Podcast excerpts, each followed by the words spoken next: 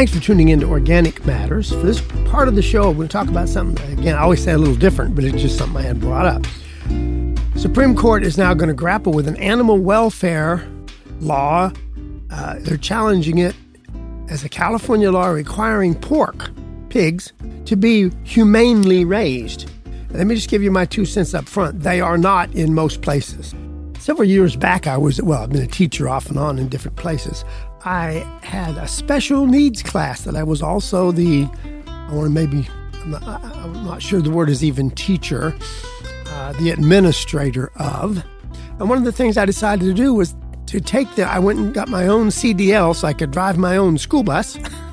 and I took my kids uh, by invitation to a swine farm, pig farm outside of Fredericksburg, Texas.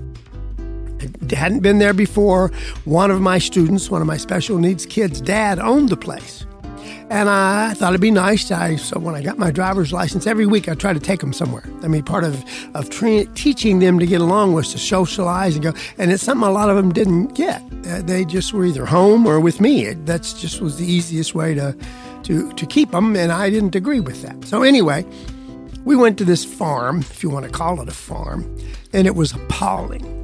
It was depressing. It was disgusting. These pigs were in little five by or six by six concrete pens, great big sows. Their piglets that they were having had to be suckled through iron bars so they didn't lay on them. The food came down a chute along with medication, which is the big reason I don't like the way we raise pork and then it was all automatically washed off by it was just so commercial. There was there wasn't a survival of a of a living animal that I would put anything through. Well this law that was passed in California was supposed to stop that but now the rest of the it's the National Pork Producers Council is is fighting it in California to begin with because a lot of times folks what goes on in California ends up in the rest of the country whether you like California or not, uh, they're either the worst or the best state because they really are progressive about a number of things, whether it's about immigration or animal welfare or the environment or pollution. They usually be at the top of the list of, of what I think eventually becomes law. The, a new idea, for instance, is the cars I just talked about in an earlier part of this show. They have an EV by 19, I think it's 2035, not 19. 2035 they're not going to have any more gasoline guzzling cars on well they've been on the roads. You're going to be able to use the ones you have. But all the new automobiles going into california will be electric vehicles yes it sounds too forward i have i did another part of the show this week if you want to hear it on on can we electrify the evs and yes, we do have enough power in the nation already to do it, contrary to what several of my callers and or email people have said, oh, we're not going to be able to charge them. Yes, we are. That's not the problem. The problem with not being able to charge them is getting the f- stations to where it's convenient for everybody to use. But we are producing already enough power eh, in essence, if you want me to cut my article down to nothing, to do about 2 billion automobiles worldwide in the next three to five years. So, so we are able to do that and much cleaner now than we're doing with gas guzzlers. So, anyway, to get back on the subject, we're going to talk a little bit about this law in California and and whether it's it's going to pass or well, it's already passed, but there's a, a court case against them by the Pork Producers Association, which I've never been happy with. All they're they're like so many big companies. All they know is how much money they can make, and sometimes you have to consider the health of the animal, to consider the people eating it. And, and there's been a lot of fights about that. I don't know if it's going to come up in this uh, article or not. If it does, I'll, I'll sure uh, give you that information. Give you a little background, pork producers are challenging a law that California voters adopted back in, I think, yeah, 2018. It was a ballot initiative, over 63% statewide approval, well over half. It set new conditions for raising hogs, veal calves, and egg laying chickens, whose meat or eggs are going to be sold in the state of California. And incidentally, the single state of California represents over 15% of the United States pork market. So it's no small potato. It's got a reason to have a, a vested interest in this. At most commercial hog farms, pregnant sows are kept in gestation crates that can measure as small as two by seven feet, or actually, the ones I were here were like two by five. Enough room for the animals to sit, stand, and lay down, but not enough to turn around once. California's law requires that each sow must have at least 24 square feet, which is still ridiculous, nearly double the amount that they get right now. It does not require farmers to raise free range pigs just to provide more square feet when they keep hogs in the building, which I disagree with. But let's, eh, pardon the pun, let's take one step at a time. Well, the National Pork Producers Council argues that this requirement imposes too heavy a compliance cost on farmers across the U.S. since large hog farms may house thousands of sows and that it restricts interstate commerce. The Constitution's Commerce Clause, quote, delegates authority to regulate interstate commerce to the federal government. In a series of cases over the past 50 years, the Supreme Court has made it clear that it will strike down any state law that seeks to control commerce in another state or give preference to an in state commerce. It's not going to give a preference, it's actually going to eliminate it to some degree in their state. So I'm not sure what leg they have to stand on here.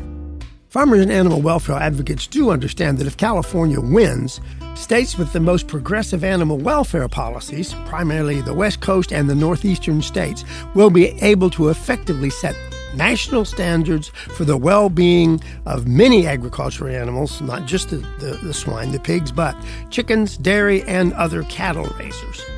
Conceivably, California might also be able to require basic conditions of human labor, such as minimum wage standards associated with products sold in California, not just from within the state. I might mention here there's already nine other states that have already adopted laws requiring pork producers to phase out these gestation crates. They're just horrible.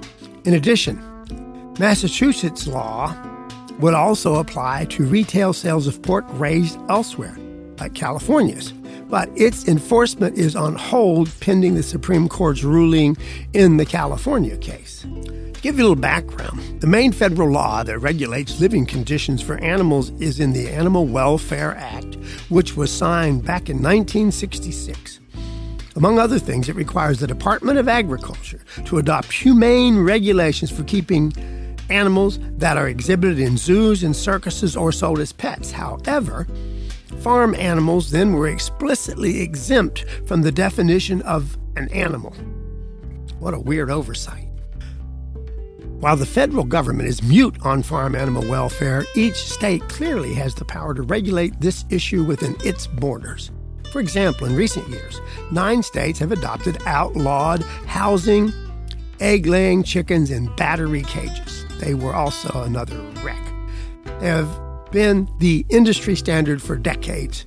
These wire enclosures are so small the birds cannot spread their wings. They can't really even stand up for a big stretch. They're terrible. Since many states still permit battery cages, egg laying chickens' quality of life depends on the state in which they reside, which is really crazy. It is also clear that the state of California has no power to adopt laws that are binding on the farmers of other states. This case falls between those two points.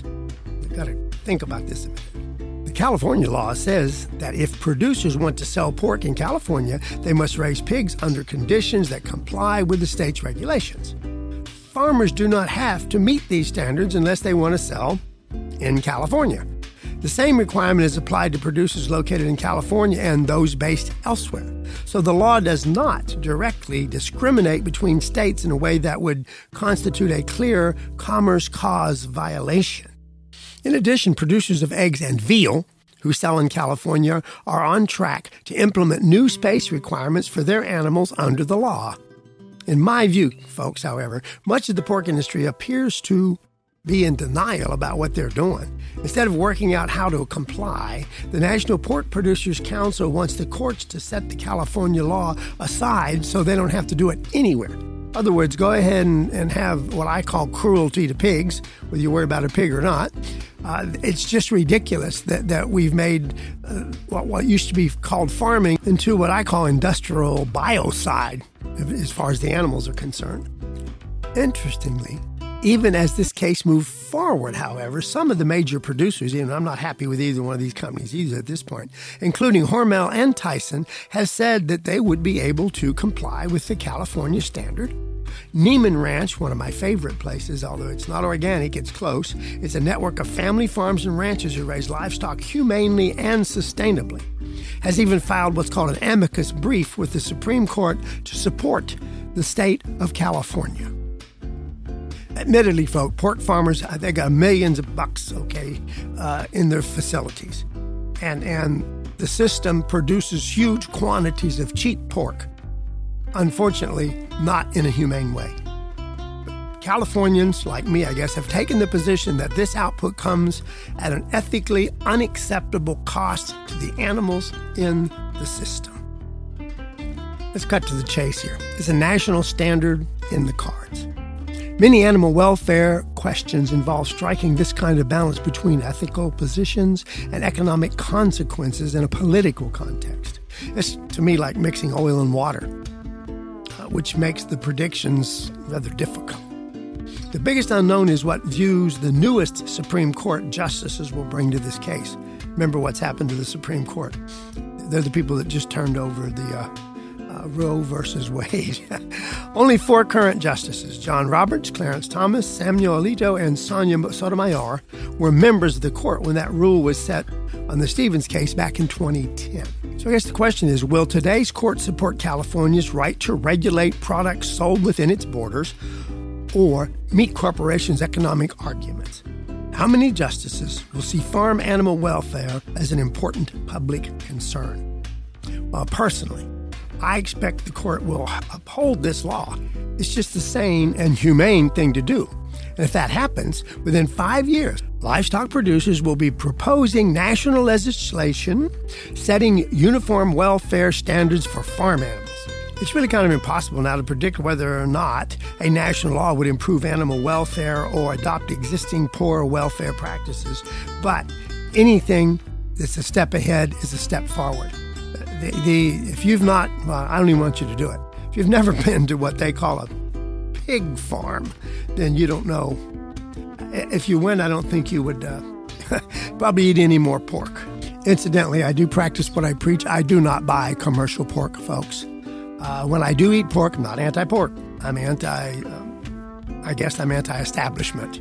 I buy here in Texas. It's very easy if you go looking to buy wild boar good pork meat. But but no, I, I don't want to support uh, the the Tysons and the Hormels or any of them that that don't take into consideration. I guess a living thing. They just don't care. They might as well be producing nuts and bolts. They have no concept uh, that they're they're dealing with a living animal. So I guess that's my tree hugger part of it for the day. As usual, thanks for staying tuned to Organic Matters.